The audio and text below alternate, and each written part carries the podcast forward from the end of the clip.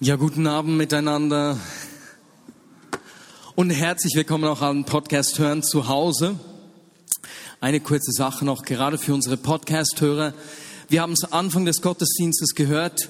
Auf unserer Website man seit Mitte der Woche äh, für die Flüchtlingsnot auch ganz praktisch finanziell spenden. Wir arbeiten mit einer Gemeinde zusammen im Gebiet des ehemaligen Jugoslawien, die dort ganz praktisch und direkt hilft. Und wir sind richtig dankbar, wenn ihr da auch mithelft. Wenn du beispielsweise einen Facebook-Account hast, dann teile unbedingt diese Seite. Du findest es auf der Seite der Vignette Bern, so dass sich diese Nachricht noch verbreitet denn wir wollen da, wo wir es tun können, ganz praktisch und konkret helfen. So viel dazu zum Anfang. Und jetzt freue ich mich über diese Predigt heute, die ich zum ersten Mal mit meiner Frau zusammenhalten werde. Herzlich willkommen, lieber Schatz.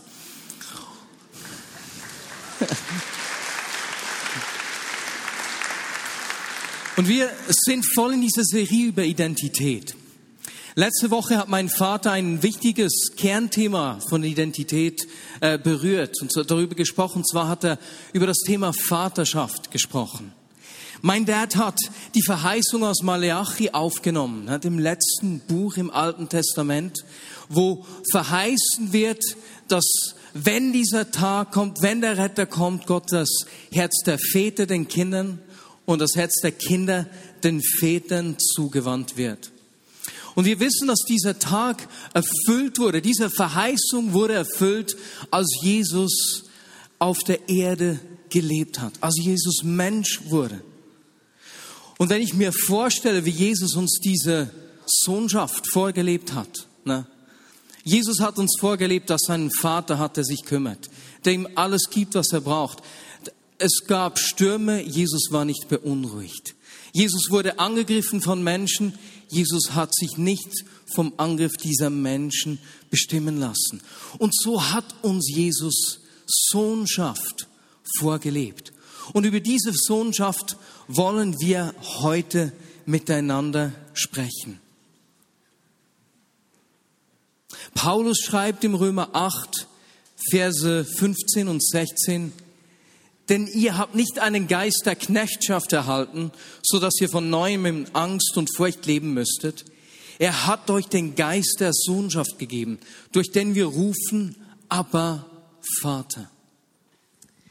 In letzter Zeit haben wir sehr oft das Lied gesungen, I'm no longer a slave to fear, but I'm a child of God. Und das ist eigentlich genau diese Aussage, die Paulus hier macht. Ich bin kein Sklave mehr der Furcht, sondern ich bin ein Kind Gottes. Und wenn wir hier von Sohnschaft sprechen, gilt das natürlich auch für alle Frauen. Das ist einfach das Wort, das so in der Bibel steht. Denn als Sohn und als Tochter muss ich mich nicht mehr fürchten. Ich muss keine Angst mehr haben. Ich bin von einem liebevollen Vater geliebt und angenommen, so wie ich bin.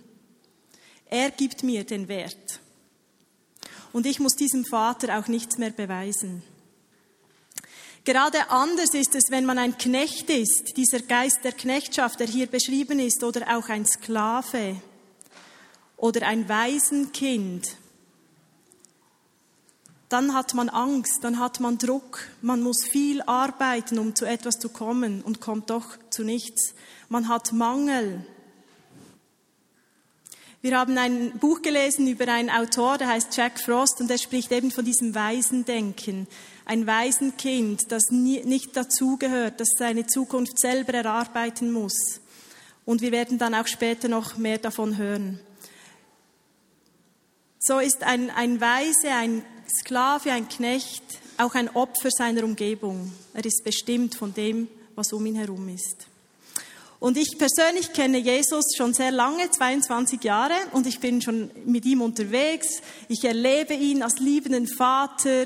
Ich habe tolle Sachen mit ihm erlebt. Ich habe wirklich eine gute Beziehung. Und trotzdem, obwohl ich weiß, dass ich diese Tochter bin, geschieht es mir immer wieder in meinem Alltag, dass ich mich wiederfinde in einer Situation, in Gefühlen, in meinem Denken, gar nicht als Tochter. So zum Beispiel vor zwei, drei Wochen. Ähm, es war ein Sonntag, ich bin wirklich schlecht aufgestanden. Ich habe schlecht geschlafen, ich hatte null Bock auf nichts. Ich habe mit Sophie gespielt und sonst gar nichts gemacht. Und ähm, bei uns zu Hause brach das Chaos aus, also es war wirklich schlimm. Es ist alles rumgelegen, Kleider, ähm, die, die Wäsche hat sich noch gestapelt, das Spielzeug überall. Ich hatte einfach keine Lust. Das Morgenessen war bis drei auf dem Tisch, nichts aufgeräumt, die Küche übersät. Ihr könnt euch das vielleicht vorstellen. Es ist schlimmer, als ihr wahrscheinlich jetzt sogar denkt. War es? Ähm, auf jeden Fall, um drei Uhr habe ich dann gedacht, gut, ich gehe jetzt mal duschen, damit ich dann in den Gottesdienst gehen kann. Und ich komme wirklich aus der Dusche kommt Marius zur Tür herein nach dem 1 Uhr Gottesdienst und sagt, Schatz, ich habe jemanden mitgebracht, ein Gast, der steht draußen vor der Tür, ist es gut, wenn ihr reinkommt? Nein. Ich muss dazu sagen, ich hatte zuerst versucht, sie anzurufen, aber sie hat nicht geantwortet auf das Telefonat. Genau, es ist vielleicht jetzt lustig, aber es war gar nicht lustig. In mir war es so schlimm. Ich, nein, ich kann jetzt keinen Gast empfangen, es geht gar nicht. Es ist ein Chaos. Was denkt er? Der war noch nie bei uns. Was denkt er von mir, von mir als Hausfrau, von mir als Mutter? Nein, es ist ganz schlimm, es geht nicht. Und ich, ich bin wirklich gerade versunken in einem riesen Stress. Und ähm, ich habe gedacht, nein, das, das geht nicht, das geht nicht. Und dann habe ich gedacht, ja, aber jetzt sage ich Marius, der kann nicht reinkommen, jetzt steht er vor der Tür. Das ist ja noch viel schlimmer. Ich habe doch die Werte Gastfreundschaft, spontan sein, immer alles geht. Und das ist ja, dann fühle ich mich ja total als Versagerin. Meine Frau will nicht, dass du reinkommst. Auf jeden Fall könnt ihr euch vorstellen, es war wirklich schlimm für mich. Ich fühlte mich ganz schlecht. Und ähm, die Pointe ist eigentlich, es war mir in diesem Moment so wichtig, was dieser Mensch über mich denkt, wie ich dastehe. Ich wollte es verstecken, dass gerade an diesem Tag nicht gut aufgeräumt ist. Also es gibt auch mehrmals diese Tage, aber nicht immer. Ähm, es war so schlimm für mich, ich habe diese Lüge wie geglaubt, es ist wichtig, wie ich jetzt dastehe. Obwohl ich doch weiß, ich bin doch die Tochter von Gott, er hat mich angenommen, wie ich bin. Es müsste mich gar nicht stressen, ich bin einfach so. Heute war ein schlechter Tag, aber ich konnte es nicht. Und dieser Mann durfte nicht reinkommen. Das ist noch das Schlimme an der Geschichte. Genau, aber das ist ein Thema von mir, aus meinem Alltag. Und ich bin sicher, einige von euch kennen das auch. Ich tue was, ich tue was nicht, weil ich Angst habe, was denken Leute. Vielleicht kennst du andere Alltagssituationen, in denen du dich nicht fühlst als Tochter und als Sohn. Vielleicht bist du enttäuscht oder, oder, oder verletzt, weil dich jemand nicht genug gelobt hat. Obwohl du dich so angestrengt hast, du hast es so gut gemacht, aber es kam einfach kein Lob. Und du ertappst dich, wie wichtig es dir ist, Anerkennung von Menschen zu bekommen für deine Identität. Oder du bist jemand, der sich schnell vergleicht mit anderen. Wie sehe ich heute aus im Vergleich zu? Bin ich heute gut angezogen? Wie viele Freunde sagen mir im Gottesdienst Hallo? Ähm, habe ich Chef bei meinem Gun äh, habe ich Gunst bei meinem Chef? genau. Bin ich geistlich genug im Vergleich zu anderen? Und du ertappst dich, dass du dich besser fühlst, wenn du gut dastehst im Vergleich zu anderen. Oder du merkst, dass es dir schwerfällt, einer Person wirklich etwas zuliebe zu tun, weil sie es irgendwie nicht verdient hat. Und du ertappst dich dabei, dass deine Liebe, deine Aufmerksamkeit an Bedingungen geknüpft ist. Und so gibt es Situationen, in denen wir nicht in dieser Identität der Sohnschaft, der Kindschaft leben, obwohl wir doch eigentlich wissen, hey, ich bin ein Kind Gottes. Wie in aller Welt kommt das? Und was können wir dagegen tun? Eigentlich geschieht uns das Gleiche, das uns ganz einfach zusammengefasst schon in der Schöpfungsgeschichte bei Adam und Eva entgegenkommt. Im ersten Kapitel der Bibel lesen wir, dass Gott Adam und Eva nach seinem Ebenbild geschaffen hat. Und wenn du dir vorstellst, na, jemand lässt, formt sich, formt etwas nach deinem Ebenbild, sagen wir, ich will eine Statue nach meinem Ebenbild bauen lassen. Na, ich will mir irgendein Denkmal setzen und bitte Benne, diesen begnadeten Künstler, mich doch mal aus Stein zu formen. Benne macht das. Und wenn dann die Menschen diese Statue anschauen, was werden sie sagen?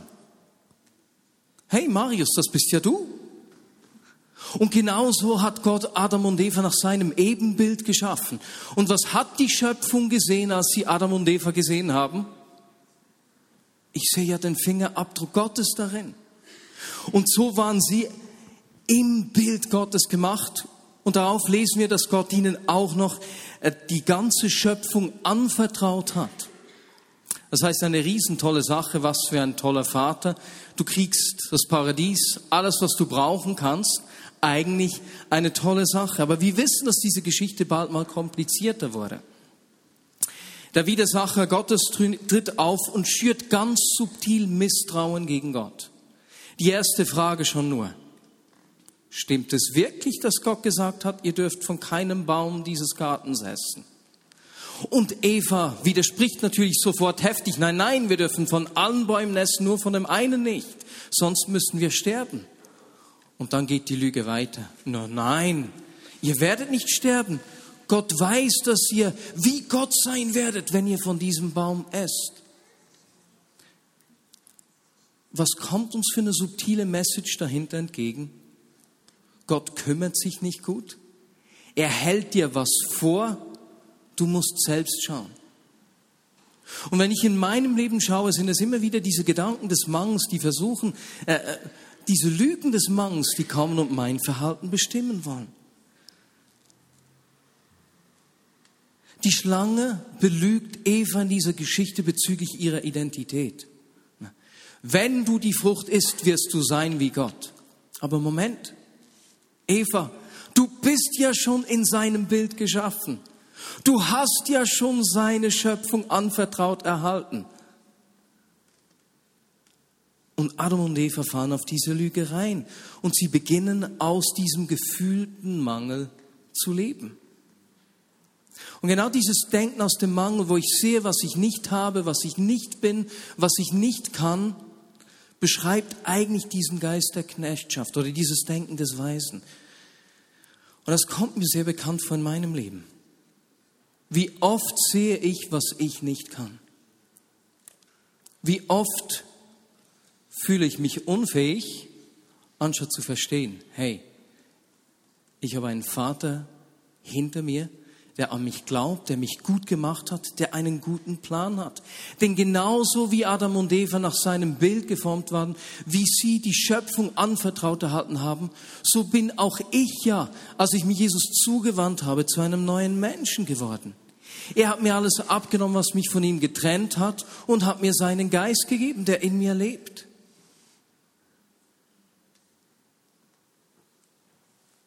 Ich bin ein neuer Mensch.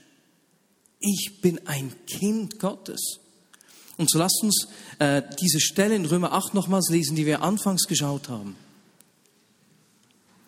Denn ihr habt nicht einen Geist der Knechtschaft erhalten, so dass ihr von neuem in Angst und Furcht leben müsstet. Er hat euch den Geist der Sohnschaft gegeben, durch den wir rufen, Abba Vater. Ja, der Geist selbst bezeugt es uns in unserem Innersten, dass wir Gottes Kinder sind. Wenn wir aber Kinder sind, sind wir auch Erben, Erben Gottes und Miterben mit Christus. In diesem Text kommt uns die Fülle von Vaterschaft entgegen. Auf der einen Seite zeigt es uns etwas von der Nähe, die Gott zu uns hat. Da ist nichts mehr von Distanz, nichts mehr äh, von ja, eben Distanz zum Vater. Und dann in diesem Wort für Sohnschaft, das hier verwendet wird. Dieses Wort kann man genauso übersetzen auch mit Adoption oder Annahme als Sohn. Jetzt im ersten Moment habe ich mir gedacht, nun gut, Sohnschaft ist viel stärker als Adoption. Aber das ist nur so, wenn wir uns äh, mit der heutigen äh, Adoptionslage auseinandersetzen. Wenn wir anschauen, was Adoption im römischen Reich war, dann war das was ganz anderes.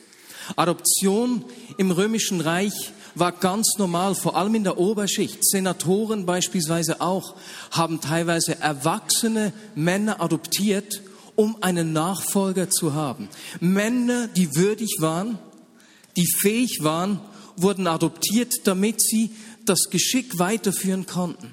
Und der ganze Status, der ganze Besitz, alle Rechte des Vaters sind auf diesen adoptierten Sohn übergegangen. Und es ist nicht erstaunlich daher zu sehen, dass eigentlich viele Kaiser auch adoptiert waren und so in ihre Kaiserwürde reingekommen sind. Augustinus, Trajan, Hadrian und auch Nero waren alle adoptiert. Das ist nicht unglaublich. Und wir müssen uns vorstellen, dass die Römer diesen Brief gelesen haben. Ihr seid adoptiert. Und an wen haben sie gedacht?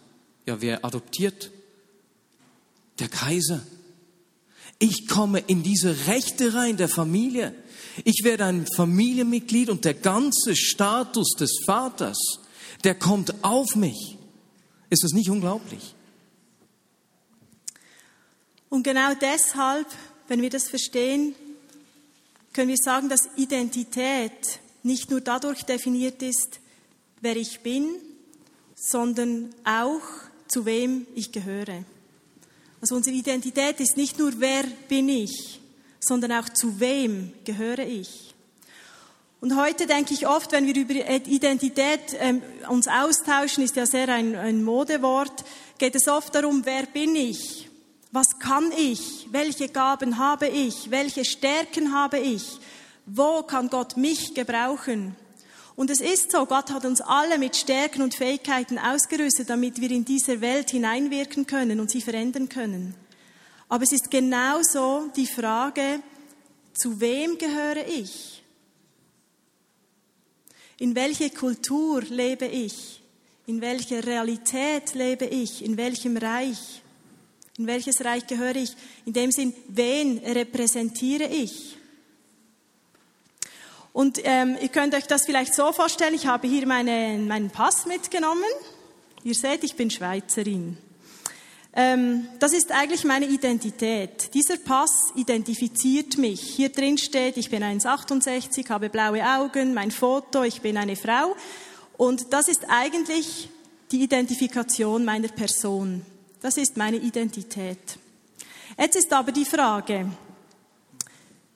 lebe ich auch in der Realität eines Schweizerin? Kenne ich die Kultur der Schweiz? Kenne ich die Gepflogenheiten, wie man das so macht in der Schweiz? Bin ich wirklich in der Schweiz zu Hause? Ich kann auch einen Schweizer Pass haben und in Japan leben. Und dann lebe ich in einer japanischen Kultur. Und so denke ich, ist es ganz ähnlich. Wenn wir Jesus in unser Herz aufnehmen, bekommen wir eine neue Identität. Das ist so. Wir werden Himmelsbürger, wir sind kind, Kinder Gottes, wir bekommen eine neue Identität. Aber die Frage stellt sich, lebe ich auch als Sohn und Tochter in dieser Realität? Lebe ich in dieser Kultur, in dieser neuen Familienkultur? Verstehe ich diese Kultur? Kann ich mich darin bewegen? Ist es mir vertraut und gewohnt. Ich kann nämlich, wenn ich in Japan bin und einen Schweizer Pass habe, sehr viel über die Schweiz lesen und versuchen zu verstehen, wie diese Schweizer denn funktionieren, da ich ja einen Schweizer Pass habe. Und trotzdem muss ich mich dieser Kultur aussetzen. Ich muss mich prägen lassen, sonst kann ich nie ganz schweizerisch werden. Im Mittagsgottesdienst war eine Frau aus Südafrika hier, eine Schweizerin, die seit 40 Jahren dort wohnt und kam nach der Predigt auf mich zu und sagte, weißt du, nach 40 Jahren in Südafrika weiß ich nicht mehr genau, was ich bin. Bin ich jetzt Schweizerin oder bin ich Südafrikanerin? Genau. Und so ist es wie, die Kultur müssen wir erleben und uns prägen lassen davon. Und es gibt eine ähm, super Bibelstelle dazu, im Römer 12,2 schreibt Paulus nämlich, Deshalb orientiert euch nicht am Verhalten und an den Gewohnheiten dieser Welt, sondern lasst euch von Gott durch Veränderung eurer Denkweise in neue Menschen verwandeln. Dann werdet ihr wissen, was Gott von euch will. Es ist das, was gut ist und ihn freut und seinen Willen vollkommen entspricht. Wie Paulus hier schreibt, wir sollen uns nicht an der Welt orientieren, dem, das wir gewohnt waren, sondern wir sind neue Menschen. Wir müssen ein neues Denken lernen, wenn wir in die Kultur Gottes hineinkommen. Und wer kann das tun? Nicht wir selber, sondern Gott verändert uns. Gott verändert uns. Und so ist es den Dingen, die wir uns aussetzen, die prägen uns. Da, wo wir viel Zeit verbringen und Aufmerksamkeit geben, das prägt uns. Und um dieses Beispiel euch ein bisschen nahe zu bringen, noch ähm, ein Experiment. Wir haben hier Büroklammern, ganz normale. Und wir haben einen Metallstab. Und ihr seht, dieser ist nicht magnetisch. Sehen es alle?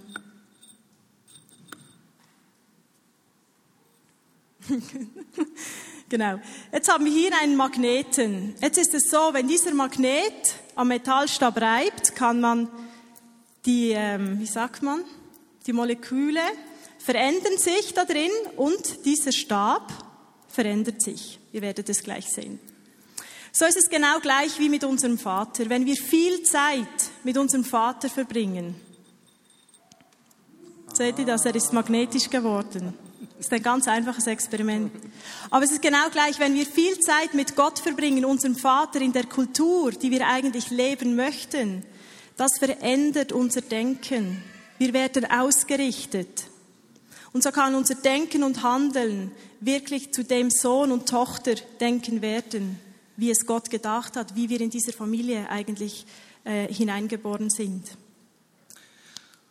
Liebes Gastgeberteam, ihr dürft jetzt die Blätter verteilen, die wir dann mit nach Hause nehmen. Aber um nochmals auf diesen Magneten zuzukommen, ist es nicht unglaublich zu sehen, wie, wie das ausgerichtet wird und etwas sich verändert, wie der magnetisch wird.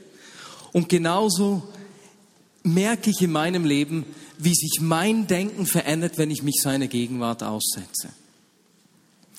Ganz praktisch ich habe einen Rat zum Ernst genommen, den John Wimber mir gegeben hat als Jugendlicher. Und zwar hat er mir gesagt, Marius, schau, dass du dich immer mit Menschen umgibst, die für Jesus brennen. Und ich merke das noch heute, wenn ich mit Menschen zusammen bin, die Jesus lieben, die, die in dieser Sohnschaft drin leben, wenn ich mit denen zusammen bin, das steckt mich an, das prägt mich. Etwas Zweites von diesem Aussetzen, dieses Magnetisierens sozusagen meines Lebens ist, ich habe begonnen, ganz bewusst Gott am Morgen für Treffen und Gespräche, die ich habe, äh, dafür zu beten.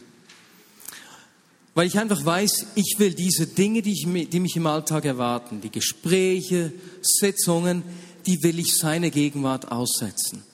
Und so ist es was ganz Kleines eigentlich, aber ich beginne damit. Seine Gegenwart kommen zu lassen, weil ich will, dass seine Identität und seine Gedanken dort sichtbar werden. Etwas weiteres habe ich auch mir zur Gewohnheit gemacht. Ich erzähle oft, wenn ich mit Menschen zusammen bin, God Stories. Weißt du weswegen? Wenn ich erzähle, was ich mit Gott erlebe, beginnen diese Menschen zu erzählen, was sie mit Gott erleben. Und plötzlich sehen wir beide nicht mehr, was nicht ist und was Gott nicht getan hat, sondern wir sehen, was Gott tut. Ein kleines Beispiel von gestern. Ähm, unsere Tochter geht in eine Kita, Kindertagesstätte. Und gestern war ich am Nachmittag, sie spielt mit einem Jungen sehr gerne. Gestern Nachmittag war ich in Waben am Feuerwehrfest. Und dort ist die Mutter dieses Jungen plötzlich vor uns gestanden. Und die beiden Kinder haben lange zusammen gespielt. Und beim Essen habe ich der Frau von einem Traum erzählt, den ich hatte, in dem Gott zu mir gesprochen hat. Die Frau kennt Jesus noch nicht, deswegen wollte ich natürlich auch ein bisschen mit ihr über Jesus sprechen. Ne?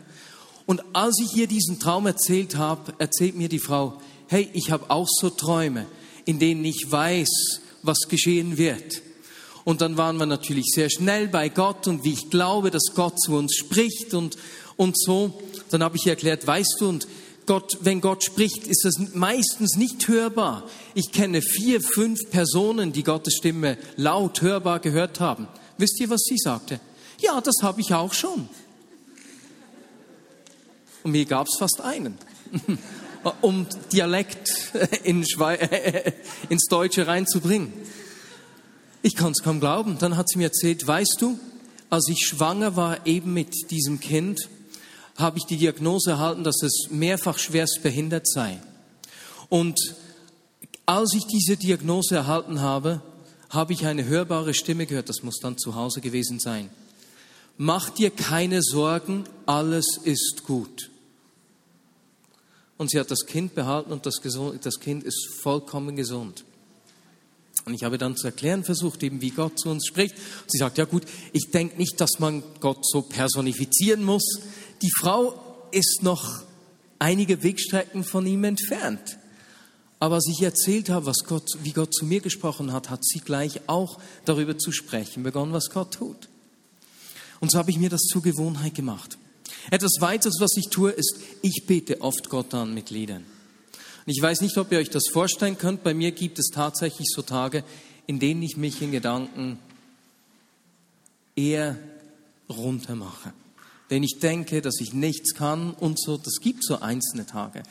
Und wenn diese Gedanken kommen und, kommen und ich diesen Lügen beinahe zu glauben beginne, da weiß ich, ich muss anbeten. Weil wenn ich mich seiner Gegenwart aussetze, geht es jeweils sehr kurz, bis ich merke, nein, das stimmt ja gar nicht. Und ich diese Lügen auch in meinem Leben entlarven kann. Ihr habt jetzt ein Blatt bekommen, ähm, das ist aus dem Buch von Jack Frost. Wir haben eben das im Sabbatical gelesen. Und ähm, ihr seht, auf der rechten Seite ist das, die Denkweise eines Sohnes oder einer Tochter und auf der linken Seite nennt er es eines Weisen. Und mir ist wichtig, dass ihr das jetzt nicht schwarz-weiß seht, entweder bin ich hier oder hier, sondern es ist eigentlich ein Kontinuum und es gibt vielleicht Dinge, da seid ihr, erkennt ihr euch da und dann wieder da. Es ist einfach nicht, denkt nicht, ich bin hier oder hier. Aber es hat mir persönlich sehr fest geholfen, weil ich manchmal denke, dass wenn wir so Gefühle haben oder Anflüge von Versagen oder Ängsten, manchmal müssen wir es entlarven, herausfinden, was ist es das genau, was, was geht in, in mir ab, damit ich jetzt, da, da, dass ich so denke. Und aus der Bindungstheorie, also aus der Psychologie weiß man eigentlich, dass kleine Kinder, wenn sie Gefühle haben, dass man ihnen helfen kann, wenn man das Gefühl benennt, also sagt, jetzt bist du traurig oder jetzt bist du halt so frustriert, dass das dem Kind hilft, weil es erst, wenn es benennt ist, es, er, es wirklich erleben kann und dann kann es das Gefühl ausdrücken und lernen, auch wieder daraus zu kommen. Und manchmal kommt es mir sehr ähnlich vor. Manchmal müssen wir verstehen, was geht eigentlich in unserem Denken, unseren Gefühlen ab? Wo stehe ich, damit wir das Gegenteil proklamieren können oder uns manchmal auch entscheiden können oder seine Gegenwart eben suchen? Und ich hatte gerade vor zwei Tagen so ein, ein, ein kurzes Erlebnis. Wir sind ja seit etwa drei Jahren am Mehrfamilienhaus suchen, wie verzweifelt. Nein, einfach sehr intensiv. Wir waren schon mit Architekten und Kaufverträgen, also wirklich dran. Nicht einfach, es wäre schön. Und es hat bis jetzt nichts geklappt, aber ich war eigentlich immer guten Mutes, es kommt schon. Und dann hatten wir eben vor zwei Tagen ganz ein kurzes Gespräch mit Freunden. Es ging um Immobilien, aber nichts irgendwie Bewegendes. Und als ich aus dem Gespräch raus bin, bin ich mit dem Fahrrad nach Hause gefahren und irgendwie ist etwas in mir wie hochgekommen. Ich habe gemerkt, jetzt geht es mir gerade nicht mehr gut. Irgendein Gefühl, irgendwie so etwas Beklemmendes und ich habe gerade versucht herauszufinden, was ist jetzt, was geschieht jetzt mit mir. Und weil ich diese Liste schon ein paar Mal gelesen habe, hat es mir gerade geholfen, wie herauszufinden, was geht jetzt ab. Und ich habe gemerkt, in dem Moment kam wie die Hoffnungslosigkeit und das Gefühl, Gott schaut wahrscheinlich doch nicht. Jetzt ist wahrscheinlich, wird es doch nie etwas, ähm, einfach dieses Gefühl, Gott schaut doch nicht gut zu uns, er hat doch keinen guten Plan. Und als ich das erkannt habe, habe ich sofort, ja genau, das, das denke ich jetzt gerade und konnte wie das Gegenteil sagen, nein, Gott hat einen guten Plan mit uns, uns geht es gut, er, hat, er weiß, was er tut. Und dann war sofort das Gefühl verflogen.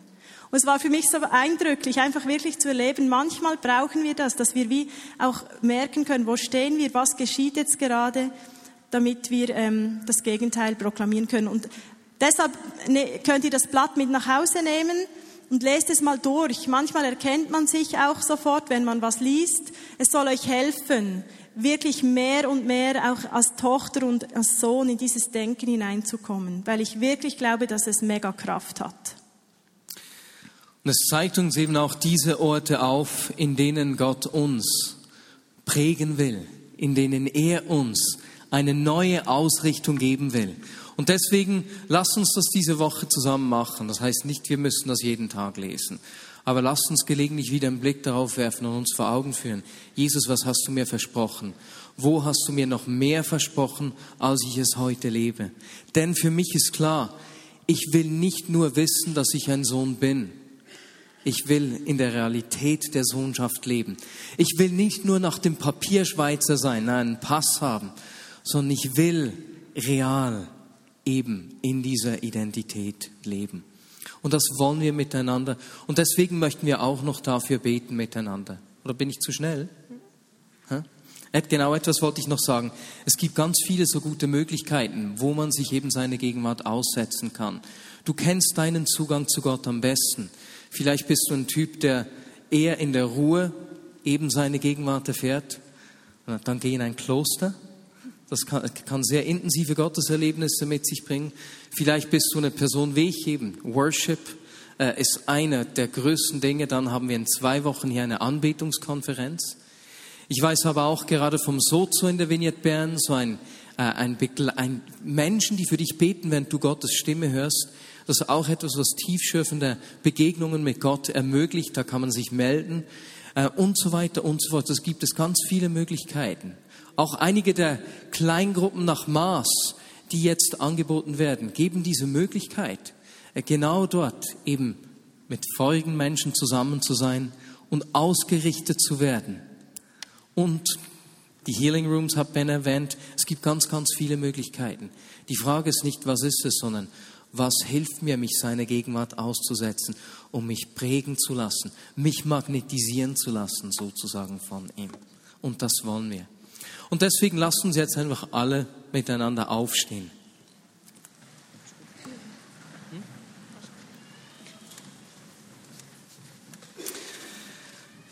Jesus, ich danke dir, dass du ein Vater bist, der uns nichts vorenthält. Ein Vater, der es nicht nur gut mit uns meint, sondern immer gut ist.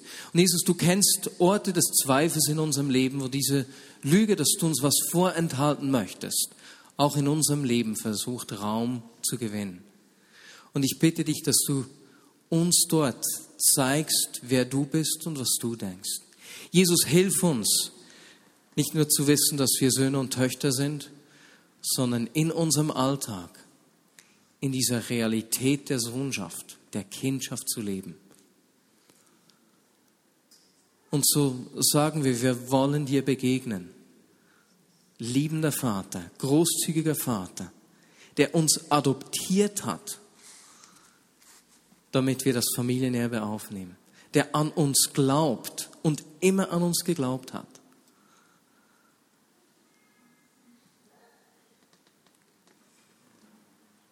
Mehr von dir, Jesus.